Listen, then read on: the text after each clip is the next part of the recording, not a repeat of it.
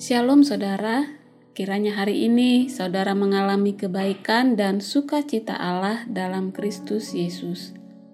Kita akan membaca dan merenungkan firman Tuhan, mari kita berdoa. Ya Tuhan pencipta semesta dan penebus kami yang setia, kami bersyukur atas berkat-Mu hari ini.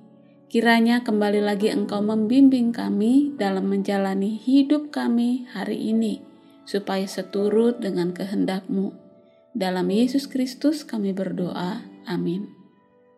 Firman Tuhan hari ini dari 2 Yohanes 1 ayat 4. Aku sangat bersuka cita bahwa aku mendapati bahwa separuh dari anak-anakmu hidup dalam kebenaran sesuai dengan perintah yang telah kita terima dari Bapa. Keseimbangan, kebenaran, dan kasih. Kebenaran dan kasih adalah keseimbangan dalam hidup yang sulit untuk kita jaga. Kasih menjadi lembek jika tidak diperkuat oleh kebenaran. Kebenaran menjadi keras jika tidak dilembutkan oleh kasih. Terkadang dalam hidup saya, saya bersemangat menegakkan kebenaran. Eh, tahunya malah tidak penyayang. Dan di saat yang lain saya mencoba untuk menjadi sangat penyayang, sabar, ternyata gagal dalam mempraktikkan kebenaran. Apakah saudara juga mengalaminya? Dalam surat Yohanes yang kedua ini, Yohanes memperingatkan jemaat akan bahayanya ajaran palsu yang menyangkal fakta bahwa Yesus benar-benar telah datang ke dunia dalam rupa manusia dan sepenuhnya ilahi dan manusia. Yohanes mendorong keseimbangan indah ini yaitu akan kebenaran dan kasih, seperti yang ia katakan di ayat 2. Yohanes menulis bahwa bukan aku saja yang mengasihi kamu, tetapi juga semua orang yang telah mengenal kebenaran. Karena Yohanes mengasihi mereka, maka Yohanes ingin melihat dan berbicara berhadapan muka.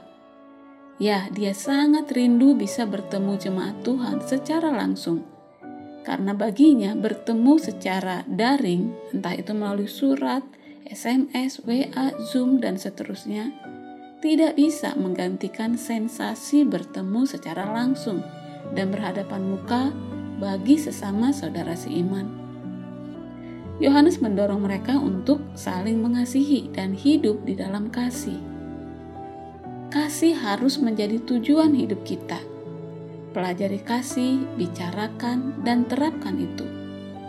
Ujian kasih adalah kepatuhan kita kepada Yesus, seperti kata ayat 6. Dan inilah kasih itu, bahwa kita harus hidup menurut perintahnya.